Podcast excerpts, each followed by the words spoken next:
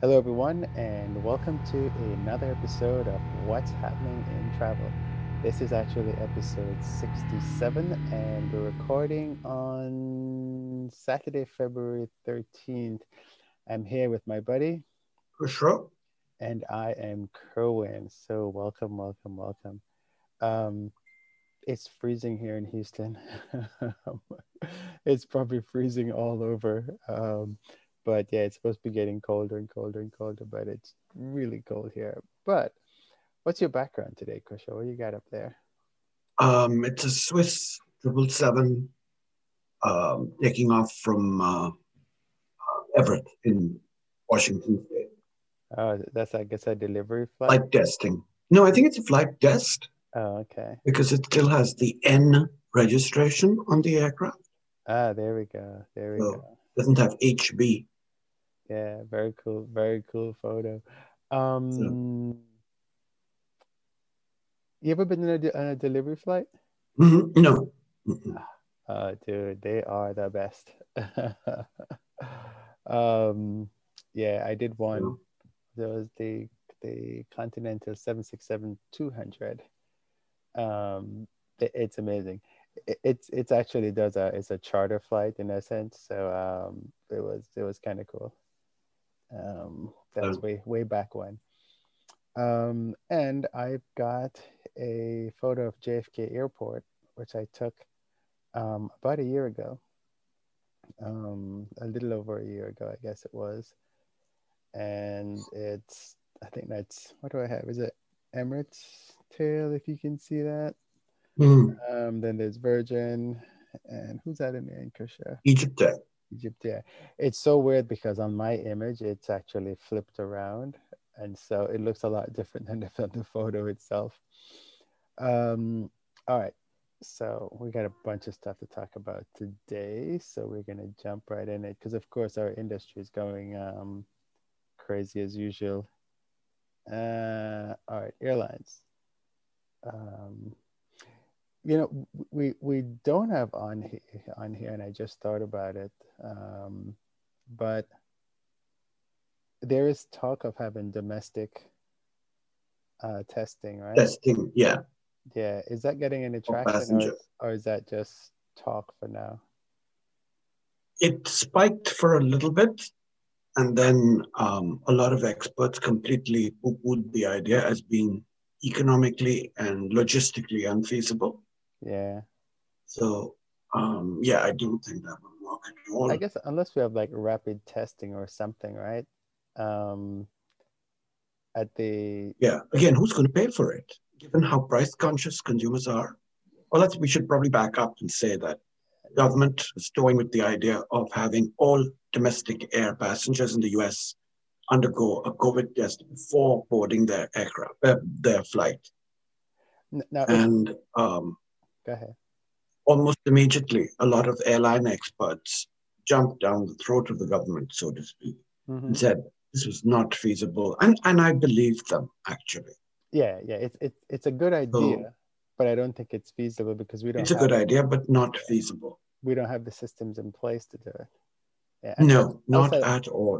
outside of the cost people will pay if they have to pay um but it's But given that switch airlines for a five dollar fare difference, you think they're going to pay almost one hundred dollars for a even a rapid test on top of that? I don't Yeah. think so. people people will pay if if they if if that's what it is that's what it is right but what it will do is that you'll have fewer people flying there's no question about that um Yep. uh, because you know some people And of course, the airlines will and the airlines already have severely impacted. Uh, Enough problems. Yeah. But the issue though with it is that you're trying to make the system safer, but the system isn't ready for it. It's, I think is I think is really what the um it's not that people do people say it's a bad idea to do it. It's a bad idea because we're not ready to do it, I guess. Ready for it? Nope. Yeah. Logistically. Yeah, so it'll be interesting to see what happens though. All right. So that's out there. So- Um, I thought we'd I'd bring that up. We didn't have it on here uh, on our little list.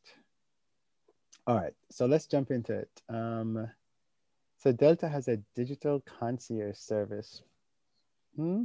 So this I included this because this whole travel health passport thing is getting a little out of hand, at least in my opinion. It is stupid. You have all these different companies and organizations bringing out all these competing um, health passports that are supposed to work together. So my question is, why is everybody doing this? And why aren't they standardizing on one system? Like, for instance, IATA, which is a worldwide travel organization. Almost all airlines belong to it. Mm-hmm. And uh, like Delta is testing, I mean, several of these. Like now it's got this digital concierge that sounds grand, but really is the same thing it's doing with the Clear system that I'll get to, and also this Verify that it's doing with United. Mm-hmm. What is this digital concierge? It's essentially a health passport. It was um, unveiled at uh, the Consumer Electronics Show 2020 in Las Vegas. And it is to, as they say, anticipate and address evolving travel needs to guide customer, customers through booking, COVID test scheduling, and document verification through one channel on delta.com or the Fly Delta app. So it's all based on the destination you're flying to, and it essentially tells you what you need to do to prepare for your flight. What are the health requirements um, to enter the country or state or city that you're traveling to, and when you need to schedule your tests and all that sort of thing. So, um, as I said, it's also partnering with the Clear Health Plan, Health Pass actually. And this is for passengers who have the Clear security system, which is a US thing. Uh, it's doing it for one Los Angeles Honolulu flight starting on February 18th. So um, it just gives you uh, another means of trying to avoid lines at Hawaii airports and to expedite the whole uh, travel process so you avoid the quarantine and all the screening that you have to go through when you enter Hawaii from the mainland or from anywhere, actually. Yeah. Um, one thing that is nice is that it's also partnering with cruise lines, hotels, and entertainment industries to standardize and streamline all requirements, which is, I mean, a smart idea, but I'm not sure if an, a passenger's PNR actually tells them what, if they're going on a cruise or if they're staying at a hotel. So you have to probably book through Delta Vacation, something like that, for um, it to really be meaningful. Christopher, you have to tell people what a PNR is.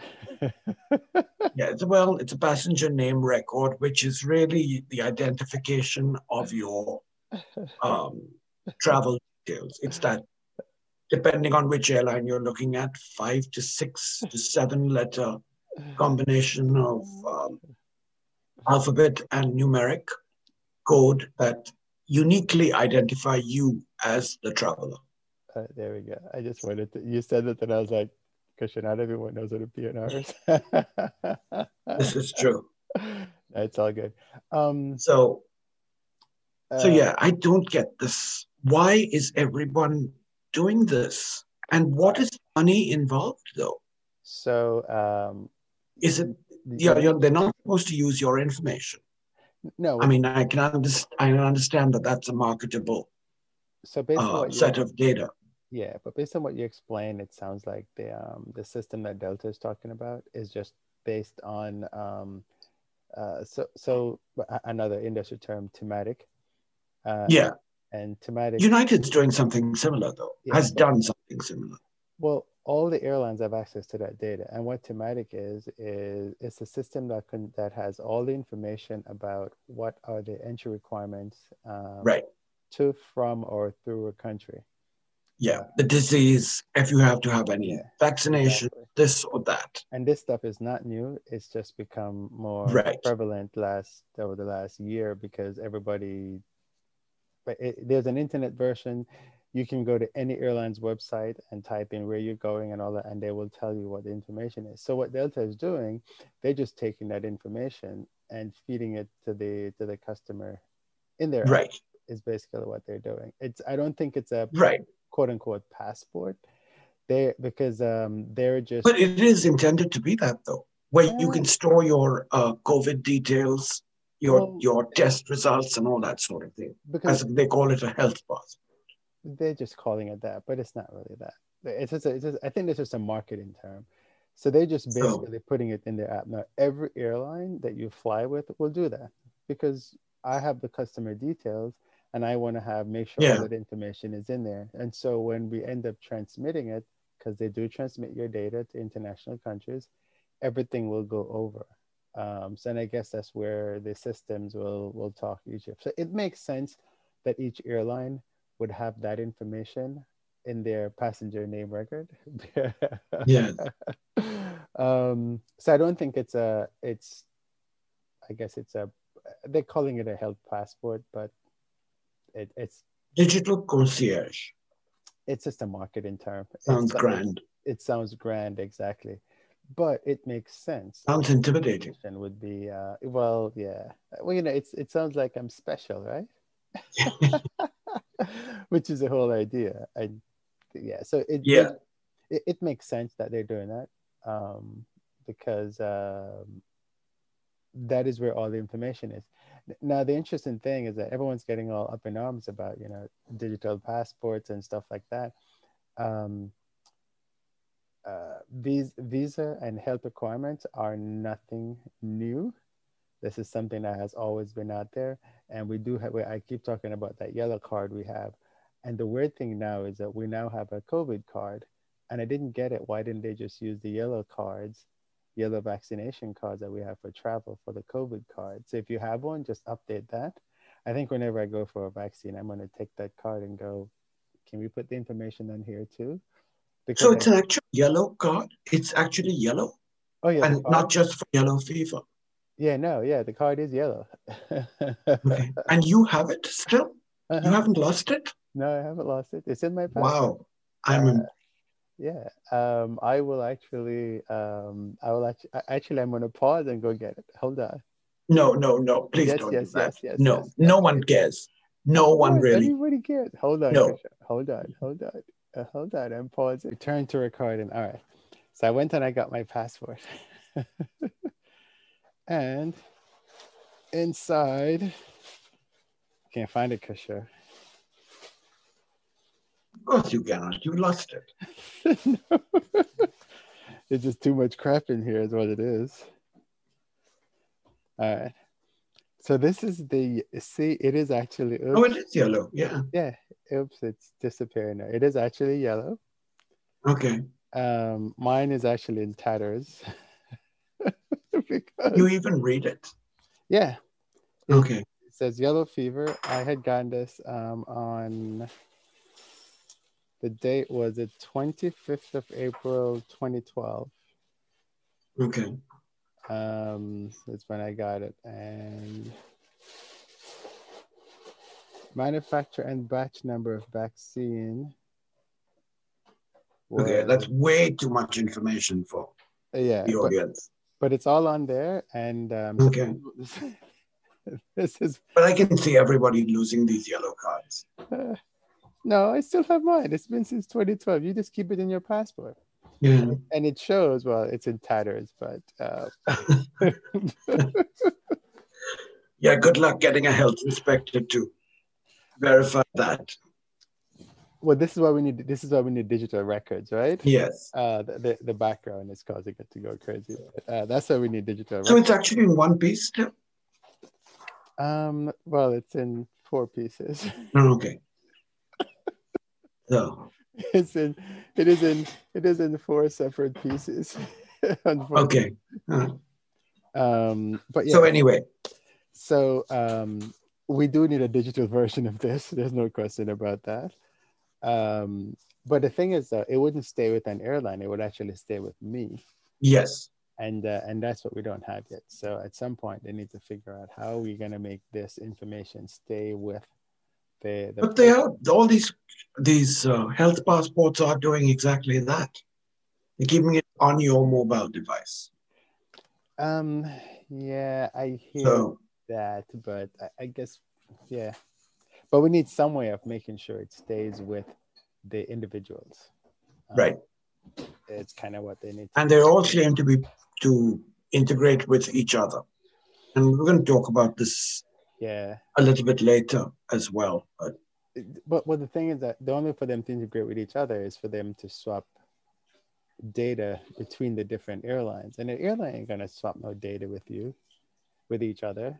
I mean, yeah, they barely do that as uh, alliance partners. yeah. um, all right. Uh, that's interesting. Uh, you know, the, the next story is probably should have been an aircraft story, but um, Which is? it's the one about UPS and the A300s. Okay. Um, but it's, Well, it's an airline. we'll, we'll squeeze it in here. I thought this is pretty cool, though. oh, oh you- wait, are, are you done with the um? yes, yes. All right. So what's going on with UPS and the A3? So UPS has 52 um, A300, 600Fs.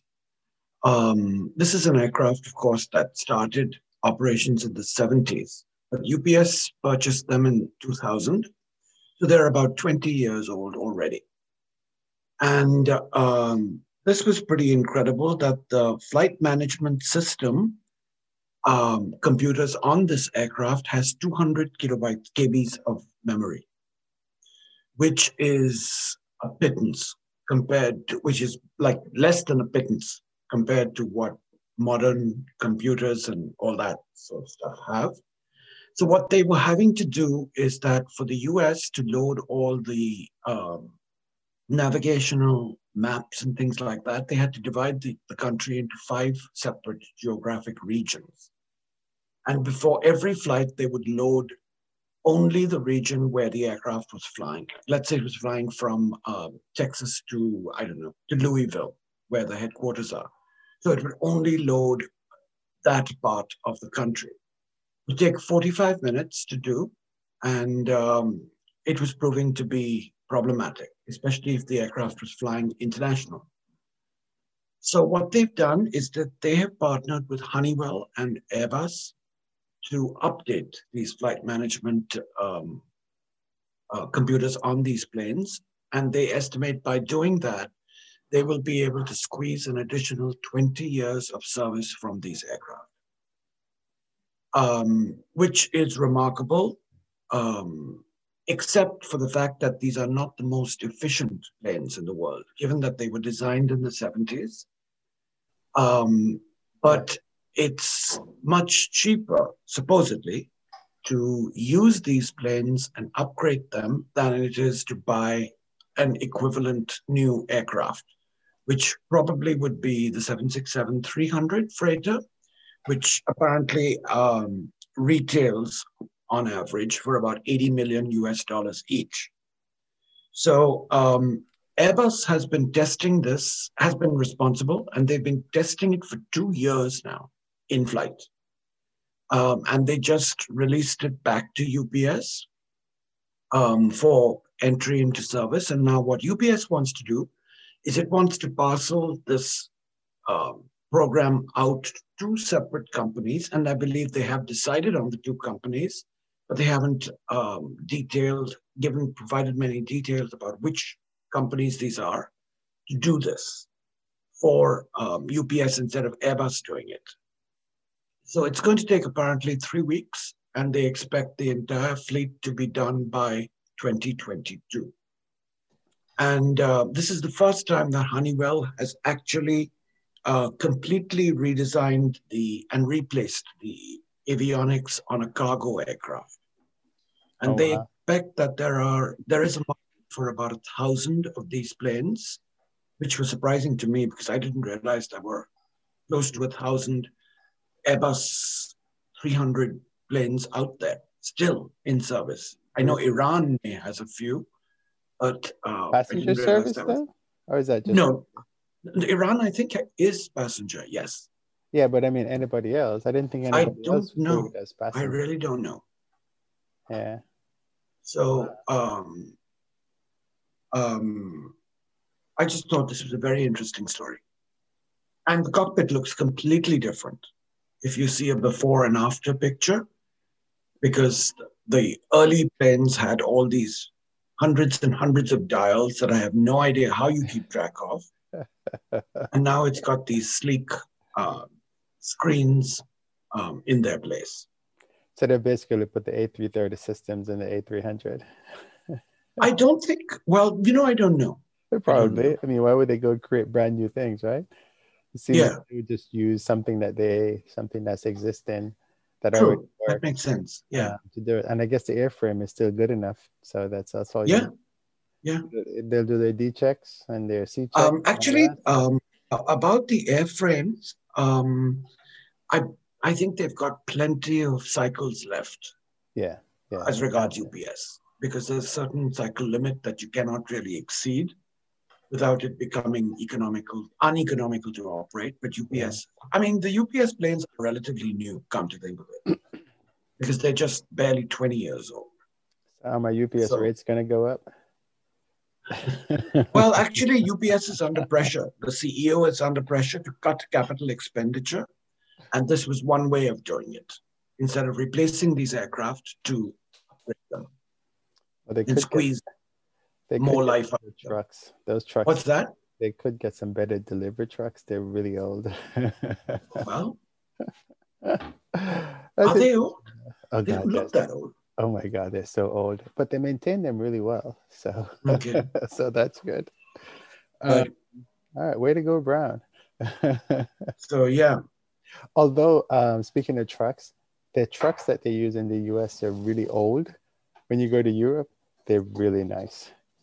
And um, so I don't know. Um, I guess maybe they have different requirements in Europe, but the European, I, I like um, postal services. So whenever I go to different countries, I like to see what services they have. And the UPS trucks in other countries are much newer than the United States, uh, which I guess makes sense. Um, So, all right, cool story. So going from um, old planes to um, new planes, um, United is investing in electric uh, airplanes. What's what are they doing there? so this was um, an announcement made on February 10th, um, barely three days ago. Yeah, uh, that United is investing in this Palo Alto, California based company called Archer Aviation. hmm And they are involved with vertical takeoff landing um, air taxis in aircraft that run exclusively on batteries, so zero emissions. And what United has done has made essentially a $1 billion investment to purchase up to 200 of these um, air taxis, if you will, um, for use starting in 2025, I believe. Um, sorry, launch in 2024.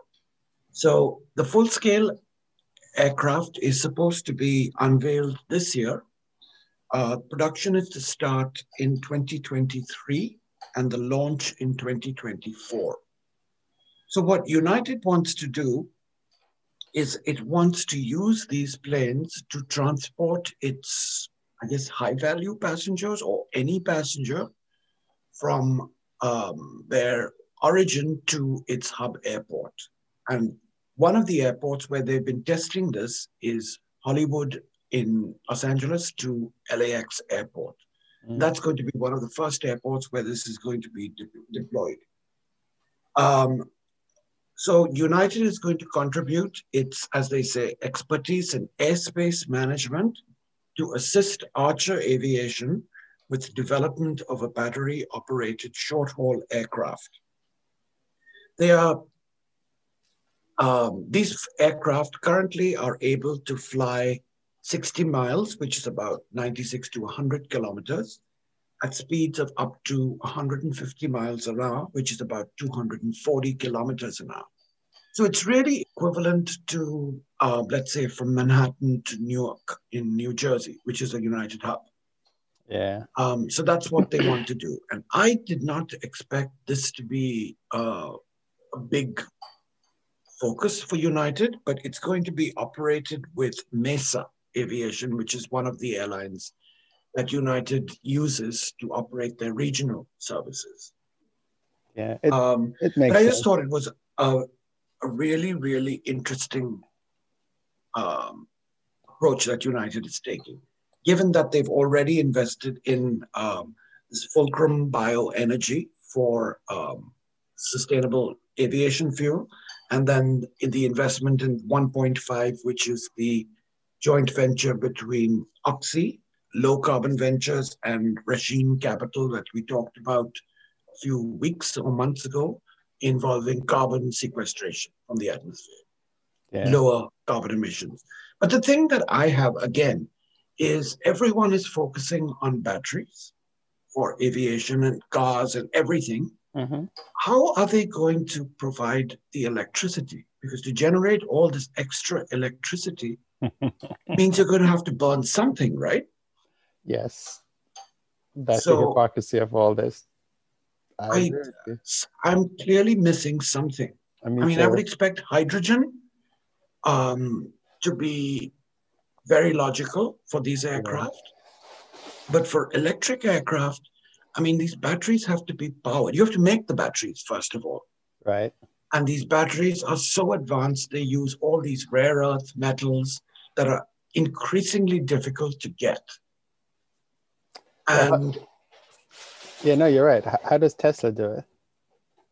right, and they keep going on like there's no tomorrow for this. Yeah, yeah.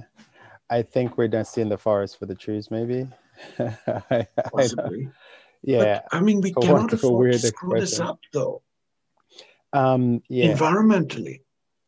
I think we're just swapping one thing for the next because you're right. It takes some form of energy to create. To the- create, yeah, the electricity. You- Yes, it's all solar and wind.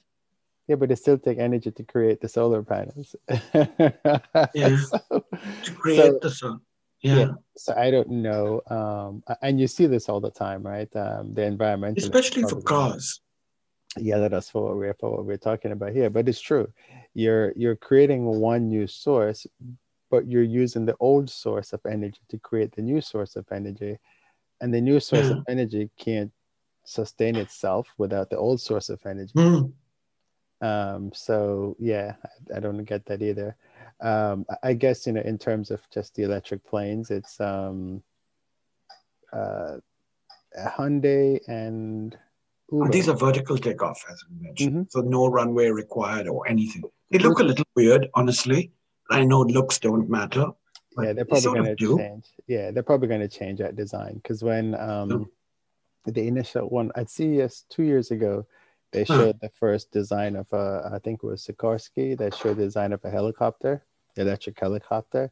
Hmm. When I saw it again um, at CES 2020, um, it was uh, it was it looked very very very very different. But remember, these are supposed to be unveiled this year. So the design must be close to final.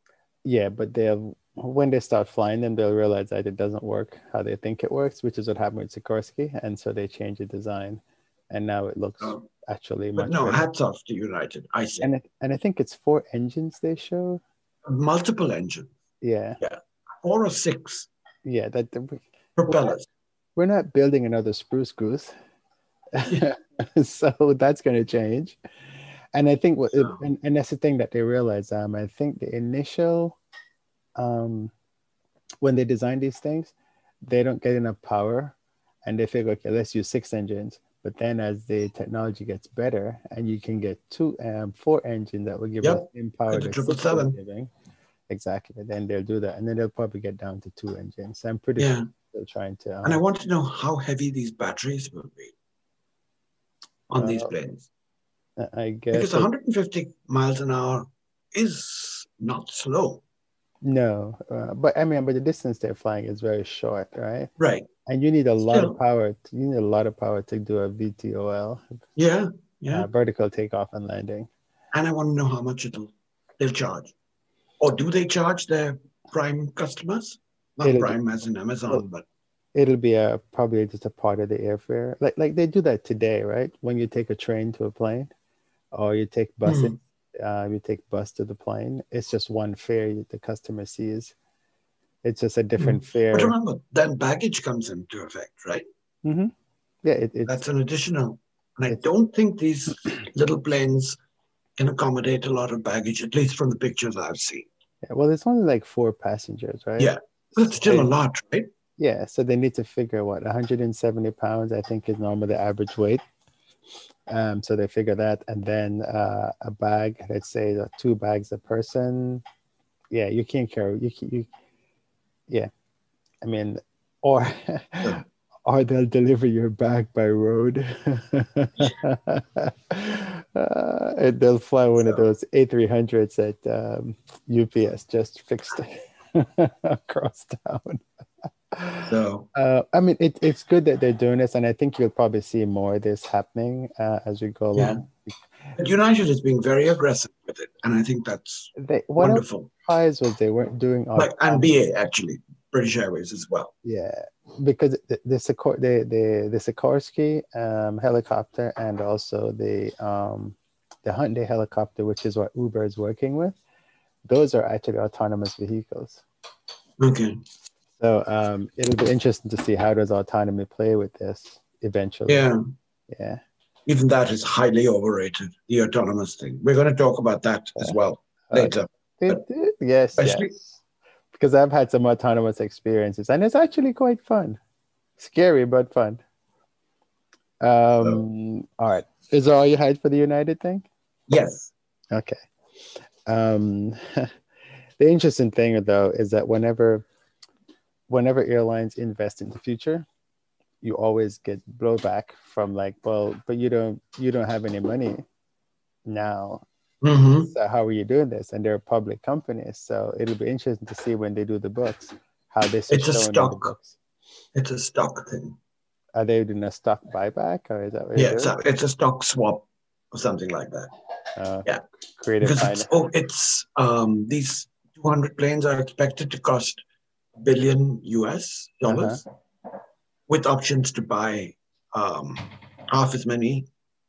Yeah. Uh, in the future, so yeah, I'm, I don't think United has a billion in spare change to invest. I don't think so either. So my guess is they got to. And if they do, they're in big trouble. Exactly. With right? their employees, if no one else. Well, with, with the public as well. But yeah, yeah. Um, um, I was just gonna. I, I lost my thought about uh, about. Oh, so this is a brand new technology, right?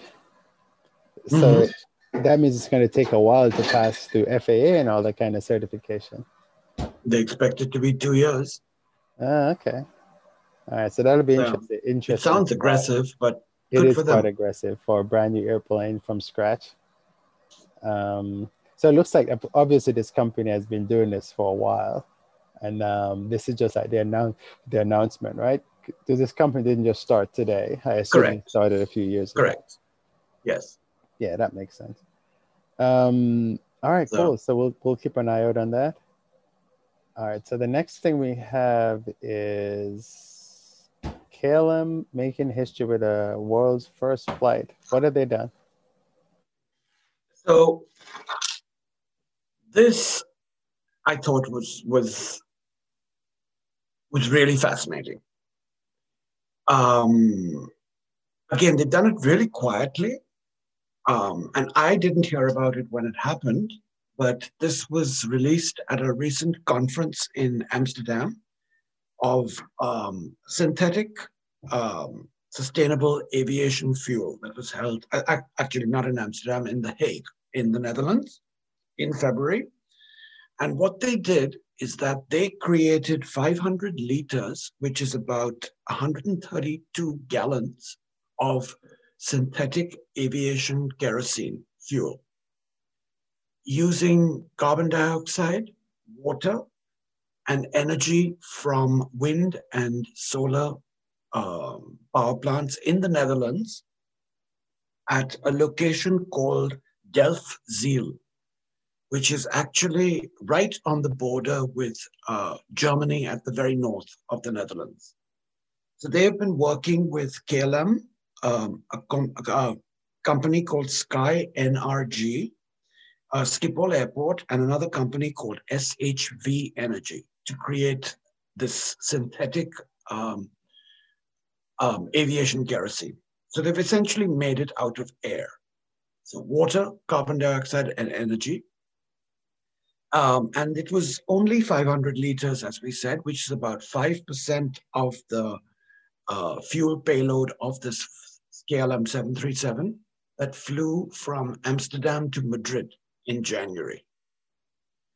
So this is part of the um, Netherlands government and Schiphol Airport and their endeavor to make all European airlines use um, synthetic aviation, uh, aviation fuel by the year 2050.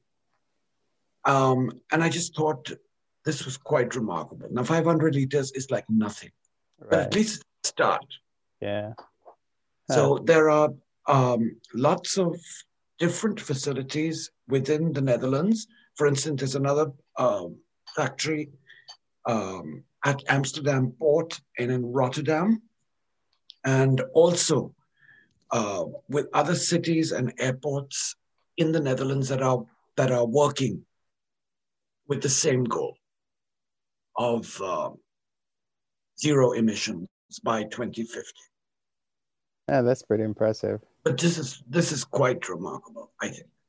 Yeah, there's a lot of this. So because most of the other airlines have been using um, like leftover kitchen oil and um, creating aviation fuel from plastics and this and that. This is actually creating it mm. from carbon sequestration.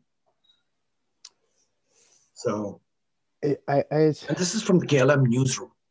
How can that be so, scaled, though? That's the that's the big issue. Yeah, that is the big issue. But you know, at least they're trying it we cannot keep second guessing everything they do because everything has to begin at a small scale. Oh no, I totally get it. But I'm always thinking, how do you scale it? Yep. How do you how do you make it work for? Because if you if you can't scale it, then it's pointless, right? Yeah, it's pointless. Um, but right. I'm I'm guessing that they will use parts of the technology to. Yeah, it, it's cool. It's fascinating. So, um, hmm. All right, very cool. I wonder. I'm curious to know if the passengers knew what was happening, how historic this was. They probably made an announcement, and people go like, "Get me off of here." so the aircraft was registered uh, PHBCH.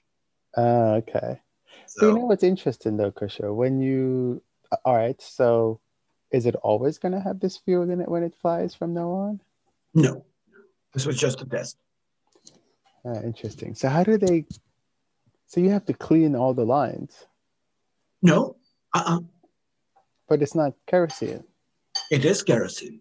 But it's different. It was mixed in with regular kerosene. That's what they ah, said. Okay.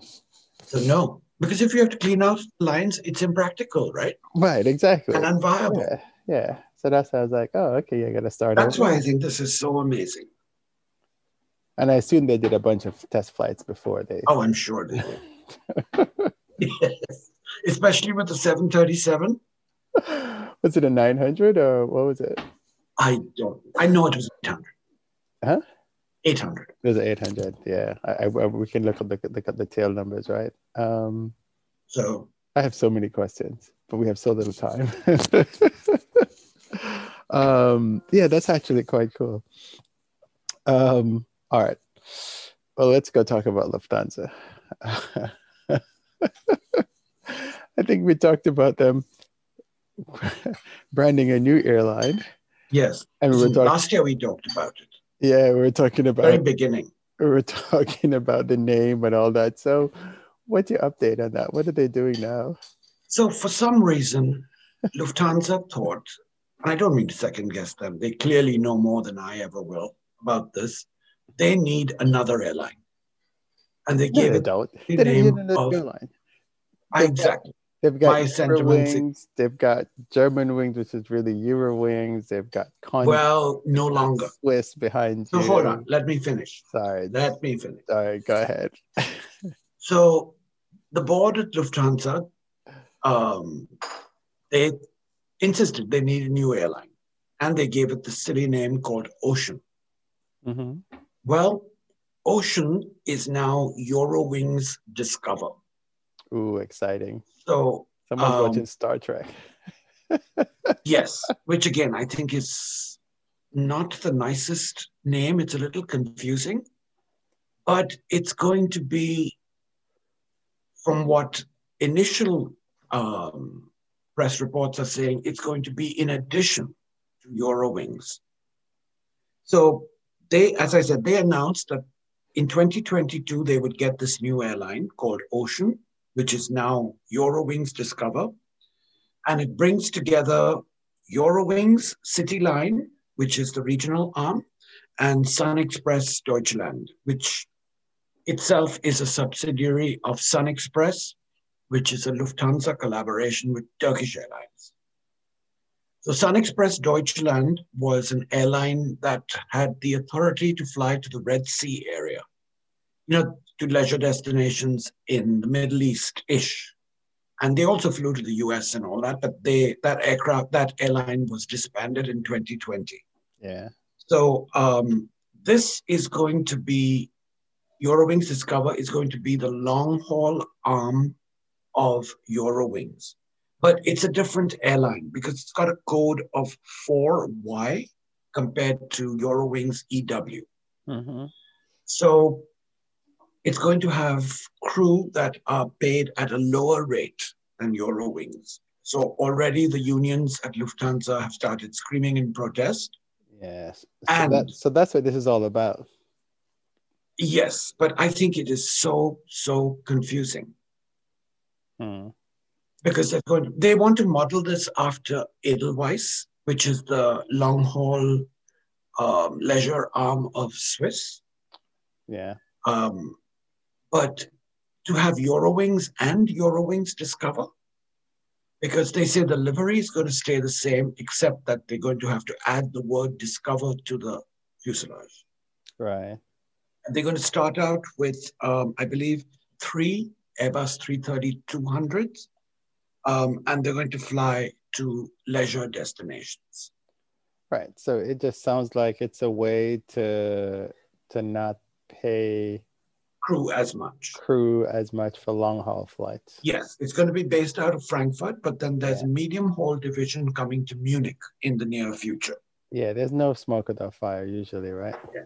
There's another problem, uh, apart from the unions protesting, is that Condor has filed a lawsuit, but we're Yeah. getting shortly Yeah, because I mean, against this. yeah, no, we can talk about Condor. So, we, I So, mean, actually- Um, yes. So this is Condor, as I said, was one of the the reasons why this project may be delayed. yeah, Um, in addition to the lawsuit by the, the Lufthansa unions, but um, Condor used to be a partner of Lufthansa. It was it was part of Thomas Cook, but then uh, before that, it was uh, a partner with Lufthansa. So Lufthansa used to provide it with short haul feed for its long haul destinations, Condor's long haul destinations. And in fact, um, uh, Lufthansa just announced that uh, they are now going to be competing against Condor, its former because they broke off this agreement in 2020. Um, and they're going to be competing against Condor to um, Varadero in Cuba and Montego Bay in Jamaica, starting in November.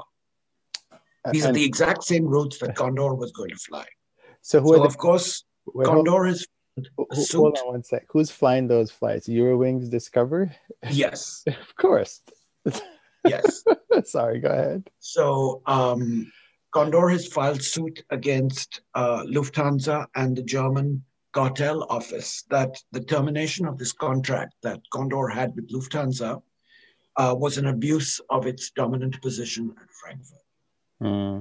So Um, they've announced the routes that Eurowings Discover will fly, and they are Anchorage, Las Vegas, um, Mauritius, Male, Mombasa in Kenya, Zanzibar, uh, Windhoek, Bridgetown, and Punta Cana. No, Houston. And a lot of these services are already operated by Condor. So they're going head to head against their former uh, subsidiary, if you will, or partner. So I don't know what Lufthansa is trying to do here. Well, they had a breakup, Kusha. Yeah, they had a breakup, and it's messy. It's very bitter. messy. It's very bitter. And um, yes, you know what's going to happen now? The fears are going to be very competitive on those markets, and the consumers will, will benefit. right. Well- and one of the airlines will have to back down. Exactly, exactly. So we, we have to stay tuned So- to what's going to happen here. It's, it's yeah, this like, sounds like a messy divorce. needlessly. I don't understand why Eurowings could not do this. But again, It's given that it's new airline code, yeah, yeah, it's uh, it's a cost issue. Yeah, so they can hire new people. They can say, "Hey, we're in new airline. We can do whatever we want." Uh, seniority changes. Um, Yep. So yeah, there's a whole bunch of. I'm pretty sure somebody sat down and thought about it. oh, Um, of course. Yeah, but wouldn't you like to be a fly on the wall in the meeting in one of these meetings? Well, I mean, You'd have to be able to speak German, of course, but it would be so fun to listen to all the arguments and when they decide to when they walk out and um, they Yeah. kick, kick the chair the chairs back and go, "That's it, we're done." And- Cityline, given I mean, given that this is whole arm, Cityline is a regional arm. yeah, City Line is a regional arm, yeah, and they've And always been. German Wings is, is out of business, by the way. It's gone. I, well, have they been absorbed So- into Eurowings? Because they were, they were, they were still, they were very. What's that? Germanwings and Eurowings. They were. It went bankrupt. yeah, they were all together at some point. The German wing, because a lot of the German wing flight was operated by Eurowings. Yeah, oh, was it? hmm that's what that was happening at some point. Okay. Um, Okay. but Germanwings is no more.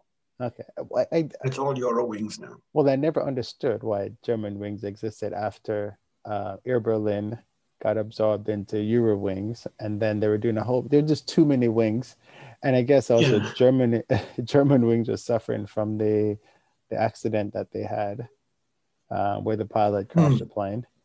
Um, so I don't think they ever recovered from from that. Yeah.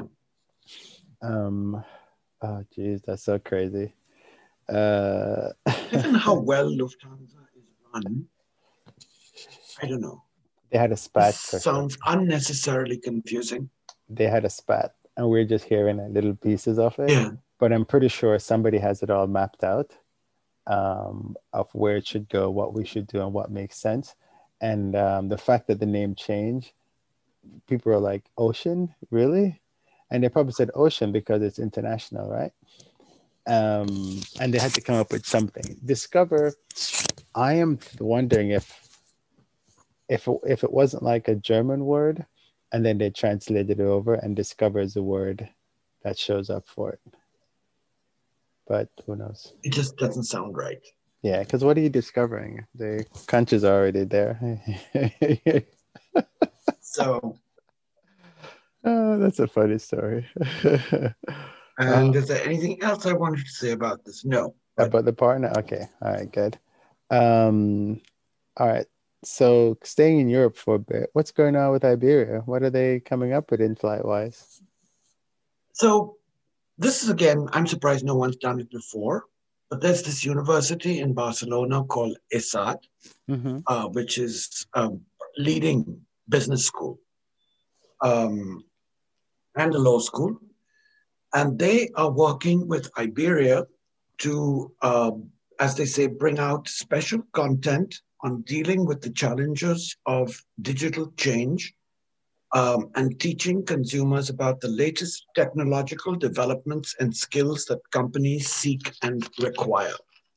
So, what they're going to do is that they're going to put these courses on board Iberia aircraft as part of their uh, in flight entertainment. Yeah. And topics are going to be um, business agility, artificial intelligence, e commerce, um, multi channel strategies, that they are um, claiming are part of this fourth industrial revolution um, that is leaving a lot of people uh, by the wayside. Mm. So these two these two companies want to do their part to educate their customers. I thought it's pretty unique when you think about it. But yeah. I'm not sure if people are really going to listen to these or watch these courses online. It's sort of serious stuff, right? Uh, yeah. I mean, do you have to be on the plane to watch it, or can you? yes, you anywhere? do. Hmm. Yes, you do. Um, so and I, it's only in Spanish. It's um, part of the this ESADE Executive Education In yeah. Out program. So, but it who knows what will happen? It might just be now and the rollout.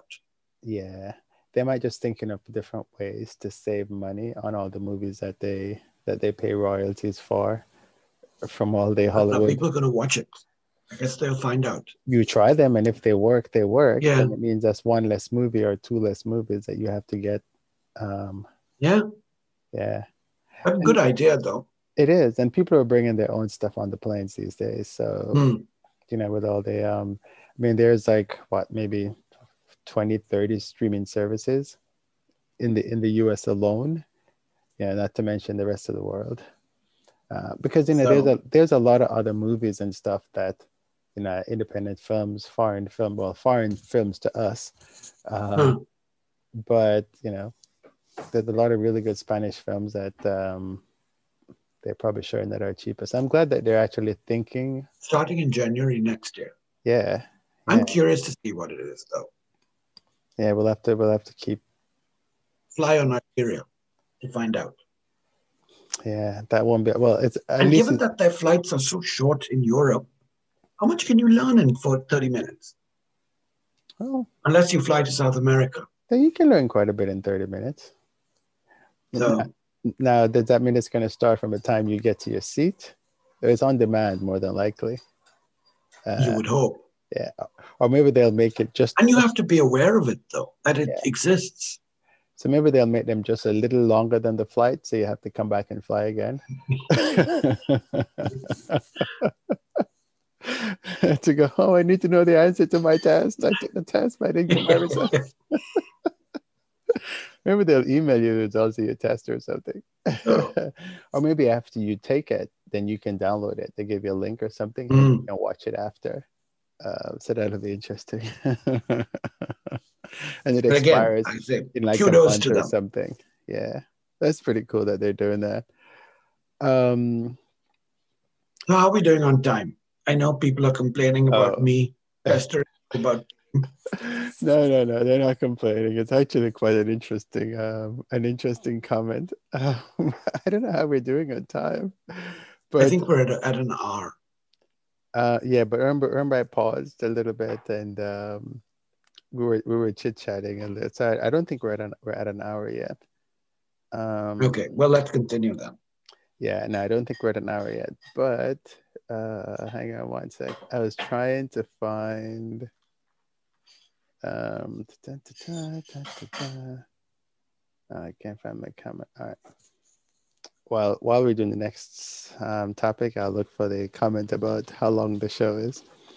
Um, all right, so we're going. We're heading over to the Middle East, and um, we haven't talked about COVID this is our first COVID related, COVID focused story, actually, right? Um, that's true, yeah. Yeah. So, um, no, that's not true. We talked about uh, Delta health certificate. Oh, okay. All right, fine. Uh, and I guess we started talking about COVID 19 testing for domestic. Yes. Um, God, it, this must be really a long episode. but what we wanted to talk about was Etihad um, has done some cool stuff, and I know other airlines are following. What have they done? So they made this announcement um, on um, February 10th, I believe. Yeah. They were the first airline in the world to vaccinate all their cabin crew, cabin and flight crew. Mm-hmm. What they didn't say is that whether they would be fully vaccinated and ready to fly, or if all their cabin and flight crew had received at least one shot Yeah. instead of the booster. So it was a little surprising. Then the, the very next day, Singapore Airlines announced that all three arms of the SQ group, which is Silkair, Scoot, and Singapore Airlines, they flew their first flights with fully vaccinated cabin crew. So I'm not sure who's the first airline. If it's is it Etihad, because they never announced any of their flights. Yeah. And who like cares? what Etihad flights operated before the Singapore uh, Yeah, but- Airlines But who cares? group did. They vaccinate everybody. It's bragging rights. I know. No one really cares. Right. Kudos to both of them for doing that. Yes. So if you're interested, the first flight ever to take off with a fully vaccinated crew was SQ 956 to Jakarta on the 11th, um, leaving Singapore at 9:30. Then there was the Scoot flight to Bangkok 606 at also 9:30. And Right. the Silk Air flight, which is now going to be Singapore Airlines, 608 going to Phnom Penh in Cambodia that left at 4:30 on the 11th. Um, so yeah, I don't know where this leaves Etihad because they made a big deal about announcing that they were the first airline in the world um, Okay. to vaccinate all their cabin crew, but turns out not quite. Exactly. Or Because they should have specified a little clearer. well, El Al, has also done it. It's just that they're grounded. But Yeah. but they But have, has El Al officially announced that all their cabin Yeah. crew have been um, vaccinated? El Al vaccinates 100% of staff. okay. Yeah, so that so they've done they've done all they've done customer facing is what they call it. So but- which Okay. is which is That's pretty the- much which is for the the ground, airport. the ground crew airport and all Yeah. that all those people. Because Um, remember, you have to wait 14 days after your second, your booster shot. We really uh, vaccinated and immunized. well, yeah. yeah, because not immediately. So I guess um, we have three airlines, and I don't care about the order. Airlines are so stupid with this. Oh, we're the first to do this. We don't really care. Um, it's so it's it's it's. I mean, we don't, right? All we want to know is that it's safe. So for so so who's gonna fight? Um, El Al has done it. Uh, Singapore has done it, and Etihad has done it. And now Singapore, uh, El Al is not flying, but they said they've done it. So were they Yeah. first? Uh, I mean, I guess Singapore was the first airline to fly with a Fly, yeah. Which is what matters, really. Uh, yeah, and like you said, is it a fully vaccinated crew after the second booster shot, or yeah? So it just gets this just gets stupid. Just tell me that everybody, excuse me, everybody's vaccinated. Yeah. I don't, I don't really care who's first and who's all that. It, like this But a lot not- of airlines are doing this, requiring that their cabin and flight crew. Right, when I know, I know United had mentioned it, and Yes. there's a lot of people up in arms about it. You can't force people to do that as a Yeah. part But of who, it. where did I read that there was this one company that was offering 100 US dollars to every employee who took the vaccine? Yeah, who it was. I'm not sure it was an airline, but it was some company. I mean, it's it's encouraging people to do it. There's still people who don't who don't uh, Yeah. believe believe in vaccines, and you know, that's you. You can do whatever you want. I can't tell you how to live your life. Um, but um, I mean, vaccinations have worked. Um, Yes. they, they, they're working. Everybody reacts to them differently. I took the flu shot and I got the flu, but I was fine after. Um, you know, some people some people react differently. Yep. Um, and uh, but anyway, kudos to the to the three airlines who have successfully vaccinated um, either their flight crew or all their customer facing. it just makes it so confusing. It's not like when I go to pick an airline, where I'm like, oh, so is the crew vaccinated? Yeah. is there like a little needle on a, a little needle on a thing that says yep airline maybe when you go booking your flights on google flights or something it'll have like a little vaccinated thing next to it i don't know Again, I wonder if any of those three Singapore flights, if they announced anything on board. um yeah and and you know it'll be like i, I bet you if the um and it doesn't matter, right? Like we were just talking about, it's price. So Yeah. people are not going to go, hmm, I'm going on this flight and Etihad El Al in Singapore is on it. Um, hmm, or or some other airline, right? And the other airline isn't vaccinated, but it's cheaper. They're taking the cheaper one. It's it's similar to the 737 Max, which by the way, United flew the 737. Yes, on the 11th. Yeah, Dude, how is that not a topic for us today? So I think that's the way Boeing would prefer it. oh, it's just a, it's just a But thing. you're right. You're right. All right, I, I'm inserting Because it- why would we focus on United when we didn't really do anything about Aeromexico or WestJet? Um, Or, well, we did talk about American no, we did. We talked about American. We talked about WestJet. We talked, yeah, we talked about all of them. and uh, Alaska starts next month, as does Southwest. Yeah, we had a whole episode about uh, Yeah. about the Max. So yeah, so United did do their first flight. I think it was yesterday from Denver to Houston. The 11th. Yes. I did 11. Denver to and, Houston. And um, it was a pretty full flight. Well, of course, all the seats are taken. You know how that is. All the aviation geeks right there. Yeah. I, I saw a bunch of friends um were showing. And almost no one um, has uh, wanted to take another flight because of their fear of flying on a MAX. And they Yeah. started with 20 plus flights a day, Yeah, United, which Yeah. is pretty remarkable. yeah. well, so it's it's basically this the scheduler are the schedulers are probably like we're throwing all the planes in Yep. Uh, because it's As not they like should, though, right? Yeah, I mean they're more efficient anyway, right? So it's like and they've been waiting Yeah. for them to to fly. Um Yep. so yeah, and I thought of putting something together and uh and I think I need to do a little video to to, to tell people No news is good news as far as the 737 MAX is concerned. Well yeah, and it's good. I mean it's the safest airplane out there now because it's been under such scrutiny. Um so but yeah, So- United's back in the skies and I guess Southwest and Air and who you said it was left? Alaska, Alaska.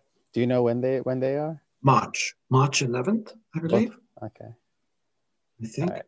So, um, so and, and I think they flew, it was the nine United flew. Just up. They there. only have nines, yeah. Denver but to, they, I don't think um, they've ordered any eights. yeah. Well, they, um, they can get some at some really good deals right now. Yep. Probably a better deal than they paid for those um, electric planes. Remember, Flair has already taken some of Oh yeah, the. from our, from episode from last week, yeah. about that. Yeah. Yeah. I think Boeing delivered 23 737s in, Ma- in January, That's pretty good. which is a good deal for them. Yeah, because they only So- get paid when they deliver them, right? Yeah. Yeah. Or some, most of the payment. Yeah. Yeah, crazy. So, Um, all right. So enough of the max, I guess. It'll it'll become commonplace, right? They'll be like, oh. um. So I you mentioned this story, and I'm kind of saddened by this story because I've actually flown this airline. Um, in Namibia, they're done. yeah. That's They- all of a sudden on uh, the 11th of February, two days ago, hmm they announced that they had entered voluntary liquidation. I don't know Oh. what that means. I mean, I don't think you really have a choice, right? If you're Yeah. going to liquidate. But they stopped all operations and they're refunding um, all bookings back to, back to customers. And they're giving all their 630 ish employees one year of salary from the point they were laid off. No way. Yes. So, um, interestingly, they have a code SW. Yes, they do. I've flown them. So, okay. Um, so, yes, the finance minister of Namibia said the situation with state owned airline unsustainable. Um, they apparently explored other strategies, including other carrier investments and um, other turnaround uh, strategies. hmm and they failed. And what is even weirder is that for whatever reason, Air Namibia has not been able to provide any financial statements over the past few years. despite decades of government support. So where did they get the Um, money from? To pay all So that's people? how is that allowed to pass? Because the government of Namibia has subsidized or paid the airline over 540 million US dollars. Hmm. Um, and as I said, all of them, all employees will be paid for one year. And um, this comes after an arrange- uh, agreement that Air Namibia reached with a bankrupt Belgian carrier called Challenge Air, because uh, Namibia had leased a 767 300 Yeah. um, and they had some disagreement uh, regarding the lease payments and the maintenance contract of this aircraft. So they had to reach an agreement with this Belgian airline. Um, and then subsequent to that is when the government announced that the airline was going to bite the dust. Um, they only have, it's a very regional airline. They Mhm. fly to Botswana, South Africa, Zambia, Zimbabwe, and the one long haul destination, which is Frankfurt. Yeah. Uh, with they have uh, four 319s, um, two of them owned, two of them leased, uh, two 333s, the Airbus 330 330 leased, which were operating to Frankfurt, and four uh, 135s from Embraer, all of them leased. hmm Um, there's this tiny little airline called West Air, which flies Cessnas and uh, Beechcraft and Pipers and some ERJs that they expect will take over service to South Africa. And there's also Airlink, which is the regional airline in South Africa that South African Airlink. Yeah. in. There's also Comair that flies that route. Okay, to win Yeah. to Windhoek. Yeah, yeah. British Airways Okay. Comair. Yeah, they Okay. fly between uh, Windhoek and um, Joburg, which- Okay, which is the same market that um, South African flies. Okay. Not, I mean, sorry, Air Namibia flies. Now, the last flight was in a, um, was from a town called Rundu in Namibia to Windhoek with an E135 Yeah, I, on the 11th of February. Yeah, I flew the uh, 135. Um, they get um, so Namibia has a German influence. Uh, the Germans Yeah. actually settled there many many years ago, and so they get a lot of people coming from Germany to to Namibia um, for safari. Um, interestingly Yeah. enough, in Windhoek, the streets have German names. Oh, do they? yes, it's very very very interesting. You're like really. Yeah, they have a very, very, very, very large uh, German influence there. But so does South Africa, right? Um, yeah, but but Namibia is, yeah, Namibia is it's, it, the the history goes way back, and the history is not pretty. Um, yeah, so it, it goes um, yeah, Colon- colonialist history is seldom. yes, exactly. So it's a lot of um, it's about taking the land from the local people, and it's it's ugly um, when you hear the Um, locals uh, talk about it. Um, it sounds like they just bit off more than they can chew. The, the long long haul always kills you um, because it's it's so expensive, right? Yep, And um, KLM flies into there from Amsterdam, and um, they've stopped. they yeah, but I mean before all this, And Qatar also has stopped, and they don't know if they will resume. so before all this, th- that's who they had. But then they were still flying and trying to compete against those airlines instead of partner. Um, Yep. You know, with those airlines that are coming in, because those airlines have the they got the money, they got the fleet. There's no need for you to do all that. I think even like one of those African country has a triple seven, and I'm like, why do you need a triple seven? And it flies from Windhoek to, I think it's Rwanda Air. I think it flies from No. Windhoek. They have 330s, Rwanda. But I know which one, I know what you mean. I'm trying Yeah, there is an African airline that has a 777 LR. Is it the Tanzanian one? No, Uh, there's It's- one of them. very offbeat. Yeah, and they're flying to Windhoek. I'm like, why do you have a triple seven? Why are you flying into Windhoek? It just doesn't make sense. Because any sense. Condor is starting, as we mentioned, and Yeah, uh, yeah. Eurowings Discover. Well, well, is- because because Germany to Windhoek is a huge market. Yeah. Uh, yeah, there's no question about that. And I think that um, you know, Namibia was trying to capitalize on that, but obviously that didn't work. Um, and the, the problem too with African travel is that uh, the airfares are very expensive. Um, intra Africa, it's ridiculous how expensive it is. Um, and until that's why that's why airlines like um, Kalua and Kulula, Kulula and um, that's a drink. Yeah, nationwide, right? That's a drink. Nationwide survive um, because African travel is super expensive. There's an airline called Nationwide. Yeah, it's uh, it's it's in South Africa. Insurance company. Yeah, my insurance company here. But, okay. Um, um, I think they're still around in uh, in in South Africa. Uh, they they're based in Joburg. Okay. And so that's why whenever you hear all these little airlines, I'm like, but you have so many other airlines that are there, and we're going to talk about all these airlines that are popping up all over the place, and and we know what's going to happen, Kishore. We know they're going to go to business, um, because the markets just can't sustain it. Just Yeah. like how, just like with Air Namibia, they basically put themselves out of business. I think. Yep. Um, and they want another airline, and they want to what? another airline to replace it. Yeah, it's This like is a national pride thing. it is a pride thing, and it's like, well, this one failed. Why do you think this one failed? And you all you're going to do is just cut up another one and using the same assets, I'm sure, um, to do it.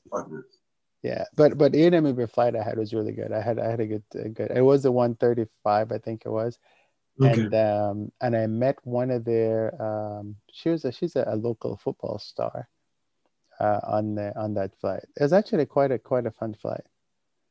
Um, so I did it because I wanted to fly Air Namibia, and I was going into Windhoek, so that was perfect. Um, all right, uh, and also uh, that time, that time, Argentina is going out. Argentina, that was a surprise to me. They were number two in Argentina. They actually stopped flying in June last year, Oh, okay. and they blamed the government. Um, the airline industry has been extremely critical of the Argentine government, um, as they call them, the local industry actors, um, for imposing one of the world's toughest air travel bans in the the country. country, the country Argentina. down. Yeah, they had Yeah. shut down completely. Um, so this is after 15 years um, that LATAM Argentina stopped flying. Um, and as I said, they stopped flying in June last year. And then just this week, um, they officially declared that it would not be coming back. Yeah. Uh, LATAM Argentina. They had 13 320s and uh, two 767 300s. Um, I'm thinking I flew them. I Okay. try to remember- because I, but I think I They had about a 12% seat share in Argentina, Yeah. following Aerolíneas. And then there's Flybondi and JetSmart, which is from Chile. Yeah, I might- Um, I might have flown them under their previous name, which is LAN Argentina. yeah, they st- I think they were still land. Uh, they was the aircraft was still marked as land. yeah, marked as end. LAN. Yeah, yeah, So yeah. And and just so you know, um, uh, everybody understands in in in Argentina, um, and um, I guess. I, I guess it's actually it's actually Ch- Chile because LAN is based in uh, in Chile. The they entire LATAM group is in uh, bankruptcy proceedings. Yeah, which is really uh, crazy, right? But, Yeah. But but just to I guess to give a, a history, there was um there was TAM, uh, which is uh, Brazilian, right? Mm-hmm. Yeah. They were, and there's um, Mhm. LAN, which is um Chilean, and they merged and created LATAM. And then, um, but in each of the different countries, they have to have a different airline in each of the different countries. So there was already LAN Argentina, LAN Chile, um, Peru, Brazil. Peru, and uh, and yeah, so they have different. They have to register in different countries, just like Europe. You don't realize it, but when you fly on a lot of these airlines, they they're registered in different countries and they have different names so they can operate. And LAN was very similar in South America. Hmm. Um, so now they became LATAM, and the 1,700 passenger of employees. Yeah, that's. So I don't know um, what's going to happen to them. Yeah, I, mean it's it's weird, right? Because we we're seeing it here in the U.S., um, but in the smaller countries, it's it's devastating um, because the airlines provide so much employment for the local community. Yep. Um, yeah. It'll be over soon, we hope. Um, okay, so our interview is out, Latam is out, and uh, meanwhile, we zoom across the uh, oceans and we get to Hong Kong and Cathay Pacific. Uh, what are they up to? They made this announcement. Um, this was from Executive Traveler that um, no longer would passengers in their premium cabins be required to wear masks while they were sleeping. Uh, and they cited the reasons as being the high enclosures around premium seats and the greater degree of personal space and distance between um, travelers as the reason, uh, one reason why Cathay Pacific was no longer requiring um, mandatory masks all through the flight for all passengers without exceptions. Hmm. They just um, want the money. Well, it makes sense actually. It does make sense, but they just want the money. It's very difficult to sleep on a flight with mask on. Um, they also said that their aircraft are um, extremely efficient at filtering out virus particles with the HEPA filters that are on board the planes. Um, but Qatar Airways made a similar announcement. But well, they, Cathay yeah. was. Well, Cathay, uh, Qatar, Qatar, you didn't have to wear the face shield in business class. That's what they always had. Okay, I don't believe Cathay required a face shield of passengers. No, of Cathay crew maybe. Yeah, Cathay does not, but um, huh. um, Qatar does. But in business, For passengers, yeah. Is that right? Okay, I did not know that. Yeah, they, they give it to you um, when you okay. when you board. Yeah, but they but they didn't require it for business class passengers. Okay. Yeah, people wore it, but it's not a requirement for business. Huh. So um, okay, I guess you know it makes. Sense. It was a minor announcement, but still. Nice. I mean, it, it's a big deal. I mean, they're trying to get people to get back on the planes. Yeah. they're trying to get people with money to get back on the planes. Yes. Um, and and so like I, I I read that report and I was like, okay, can we stop talking about HEPA filters on planes? we need to stop doing what two things. That's the one marketing reality, but right? It, but it's, it's actually not, true. It's no longer marketing. We know they're HEPA filters on planes. We know they work. That's not why people. We know, but the average public has no idea. But Kishore, it is not why people are not flying. People are yeah, flying because they're scared. So who cares if you got HEPA filter? And also, who cares if you clean the planes? Those are things that you're supposed to do anyway. So I think we're we're we're beyond that. And as soon as the airlines realize that we are beyond all that and stop wasting marketing time on that, because you know what? I've had people who've flown on these planes and they're not clean. So whatever you're telling us, your ground people yeah. doing what your marketing is saying. So stop wasting time on doing that, right? Um, we we need to think about the whole thing as a whole. You know, the vaccination thing is what's on the people's minds, hmm. and so I'm the three the three airlines that have vaccinated their crew. That's actually, as you say, a selling point. But I don't care that you're the first one or the second one or the third one. I just care that the people who are serving me are not sick that is really what people people um, people care about, or that the person I'm sitting next to is not sick. But anyway, I'm rambling again. so kudos, Cathay. Um, all right, so we've gone a long time, Kishore, but we have um, one more story in airlines, and then we're just going to call it an episode because we've we got airport okay. aircraft, we got at least five other things, four other things to talk about, and that's not going to take ten minutes because you know Somebody's a talker. all right. So, despite the fact that we're losing all these airlines, um, we just lost Air Namibia and Latam. There are still a bunch of airlines being formed. Like seriously, what's going on? This was an article that was behind. Um, is it called a paywall? A pay where you yeah, had to pay for paywall. it. Mm-hmm.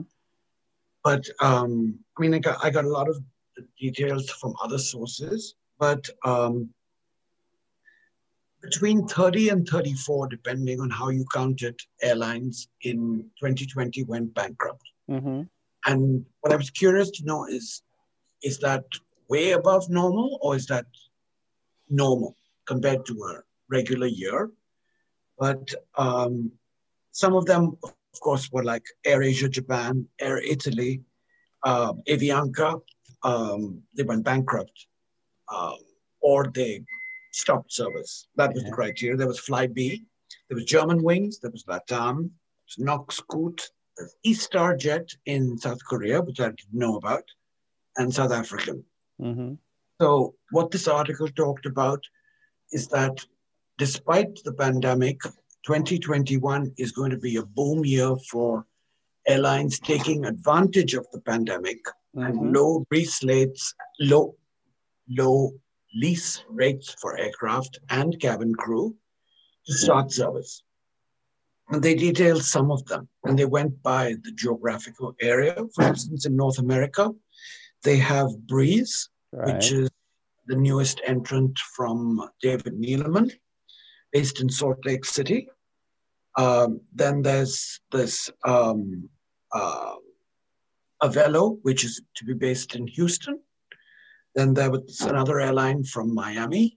Then there's uh, another one from Cal- Calgary in Alberta. And of course, from Quebec, which I'm assuming is uh, OWG.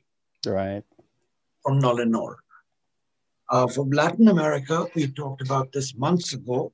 There's this ITA Transportes Aéreos from Brazil, from this ITA Itapemirim group, which is a travel group.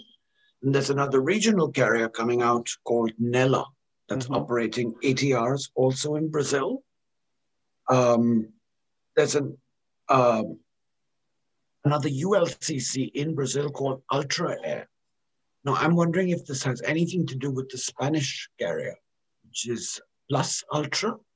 Oh, that okay. has anything to do with it, but I couldn't find anything yeah. to relate it to. That's starting summer 2021.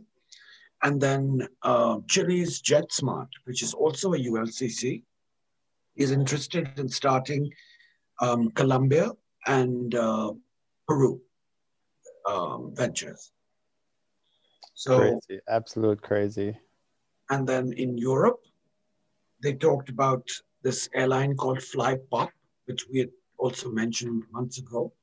And I finally realized, oh, got a definition of what POP stands for. It's people over profit. Um, this was an, a venture that started in 2016. Yeah. They wanted to donate 51% of their profit for to improve the human species, like investing in uh, education and poverty and all that sort of thing. Um, and in 2020, they got funding and they're planning to start in 2021, mainly flying to South Asia, uh, specifically India, and also the US, hmm. based out of London and the UK.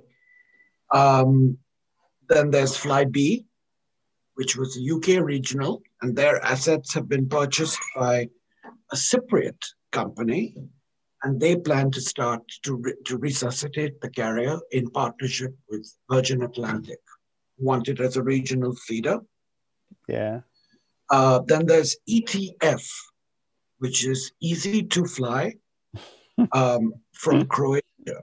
So they want to fly from the Croatian Adriatic coast to um, France, Germany, and the UK uh, with a 737 800 um, then there's World to Fly, which is from the tourism group Iberostar in Spain. Okay. They want to start with 330s from Spain to their strategic destinations in Cuba, Mexico, and the Dominican Republic. Uh, then, of course, there's Lufthansa and their Eurowings Discover. After Germanwings and SunExpress Deutschland uh, were shut down, in Africa, there's Lift, um, which has already started in South Africa. Yeah. And then there's Green Africa Airways based in Lagos. Now, who knows how long this one would last because exactly. Nigeria seems to have a reputation of starting airlines and going bankrupt within a few weeks or months. Uh, then in the Asia Pacific, there's a lot, no surprise. There's AirSial, which is based in this town called Sialkot in Pakistan. And it's actually owned by the city's Chamber of Commerce, which I never, oh. I'd never heard of anything like that before, but that's very interesting. So let's see how long they go. Yeah. Uh, then there's um, Hong Kong-based Greater Bay Airlines that is wanting to step in to take over the routes of um, Cathay Dragon that are not utilized by Cathay Pacific and Hong Kong Express. Uh, they want to start with 737s because there are apparently 100 routes, mostly to China, that are currently not utilized. Uh, then there's Fly Big in India. There's Vietravel that we talked about. Right. Air Premia and AeroK in South Korea. So yeah, that's insane. Let's see how long, how if they yeah all no, come to fruition. No, I get it, right? As uh, entrepreneurs, when you have money, you know, it's the way to do, right? It, it's a downturn, and because it's a downturn, you can get stuff really, really cheaply. I totally get it. Because we were actually saying, hey, you have all these airplanes parked up around the world, um, and you can get them really dirt cheap. Plus, yeah. you have a lot of you have you have a lot of crew that's been laid off for whatever reasons. Yep. Um, and airports want the traffic. Airports, yeah. But you know, it's the reason why their airlines didn't operate is not not because they probably had expensive overheads, but it's because people aren't flying, and that hasn't changed. People still aren't flying. Yeah. So I mean, you could form all the airlines you want. I mean, you're gonna have it because Breeze. Okay, so Breeze is gonna start up, um, but all they're doing is just taking away the little passengers that the other airlines yeah. don't even have. And so you just stretch it along. You, you yeah. I'm preaching to the choir here right? So i don't get i don't get it um but you know whatever. We'll see how that we'll see how that goes. Um is it all you had in that one? Yes. All right. So all right. We're gonna wrap up but i did want to because we mentioned um, this is a comment we got about. Uh, we're actually longer. I'm pretty sure we're over like a probably hour and a half on this one. Um, but so sure, this is the comment I got. Um, my friend says, I also find it funny how Kishore is obsessed with the length of the podcast. And I know it comes from the right place slash right psychology uh, of how a podcast should work. You know, as an aside, my Star Trek podcast shows similar concerns. So I was curious though. There's a Star Trek podcast? Uh, oh yeah. Oh dude, there's a podcast and everything. Seriously, literally. There's a podcast okay. on everything. Um, so yeah, the, the length of an episode is always something that people as podcasters we struggle with, right? It's like, you know, are people listening? Where do they drop off and stuff like that? Now he did ask, um, does um, does the metric show this? Do longer episodes of lower download rates? I don't know. Um, I have to actually go and try to analyze analyze that because what it doesn't tell me is how long. Like in a, in a YouTube video, you could see where people yeah. drop off and all yeah. that, but I don't have that metric here. Um. I'm sure it got though, right? What's Who that? Has an hour and a half to listen to. Well, if if you're out walking, um, that's kind of yeah. How many people are walking? Uh, well, probably quite a bit, except in Houston, not today, though. It's too cold. um, but, you know, if you're sitting around doing nothing, which a lot of people are sitting around doing nothing, then you want stuff to listen to if you've watched enough Netflix episodes. So, um, and at least we have the video versions, right? So if you want to look at our faces, talk the whole time, then people can do that. But uh, another friend had a podcast, and it was actually over an hour. So I, I think we're good um, so far. Um, let's see. Uh, he did have some comments for you though on on the things that we did. Um, oh, okay. Um, these are thoughts on episode 59. Um, we spoke about JAL's initiative to allow passengers to forego meals on the red eye from Jakarta or was it Bangkok? From Bangkok. From Bangkok, it was okay. So he says, um, uh, he says that I suggested that JAL should pass along the savings to the passengers. Um, but he said, I think I may have missed the motivation. Seems to me that the motivation is reduction of food waste, which is a huge cultural touch point these days. But uh, we mentioned. Yeah. And he says, sure, uh-huh. JAL saves money by not having these meals, but the true motivation is being responsible, um, is being, motivation is being responsible people uh, you know, which which which makes which makes sense. Um, but I'm just always think if the airline save money, the consumer should save money as well. And I don't think that's that's what usually happens. Um, but I, his point no. is taken. He says he also added the idea of hotels allowing guests to forego laundry to save the environment. Again, suggesting that money slash points incentive would help. Um, and he had a side note. He says, I seem to remember staying at a hotel that did give points for foregoing laundry, but he's not sure which hotel did that. See, so I'm not too far off, Kishore. Um, but uh, what for what this word, um, uh, that's a different piece. Simplistically, blah, blah, blah. There is other one thing he gave.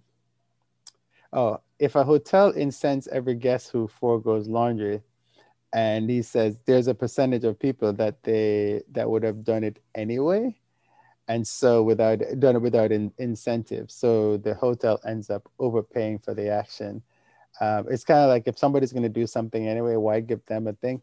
However though when check-in started the airlines were actually quote unquote paying you to check in online by giving you points and then once everybody started doing it then they stopped so it's kind of oh did they yeah yeah, initially, okay. I didn't realize oh, yeah, that. Initially, you were huh. getting like 500 points just for checking in online because they wanted people to do it.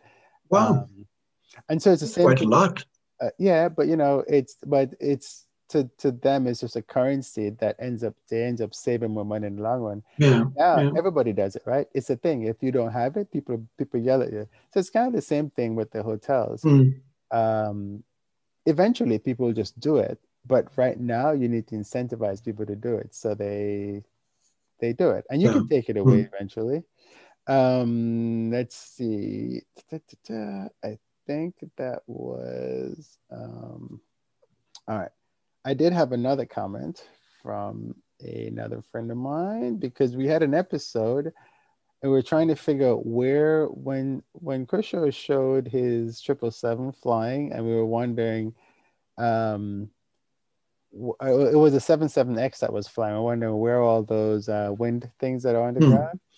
Um, he says um, it's in eastern Washington near uh, where the test flying. I think it's Moses Lake where the test. Flying. Yeah. Yes. Okay. So that's where that's coming from. Huh. So good. Well, thank you guys. We really, we really ap- appreciate um, your you guys listening and giving us comments.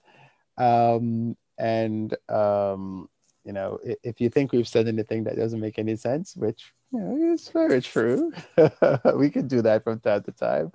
Feel free to let us know. Um, um, you know, as you do. Remember, we are on Spotify, we are on Amazon, uh, we are on Google Podcasts, we are also on um, iTunes, which is the big one. Um, I, we get a lot of downloads, so some people come into the website and download, and we appreciate that. No questions there. So thank you guys very much. This has been episode, what do we say, 67? And um, anything else before we go, Kishore? Nope. All right. So I am Kerwin, here at my buddy. Up? And um, we're done. After a busy episode. Yeah.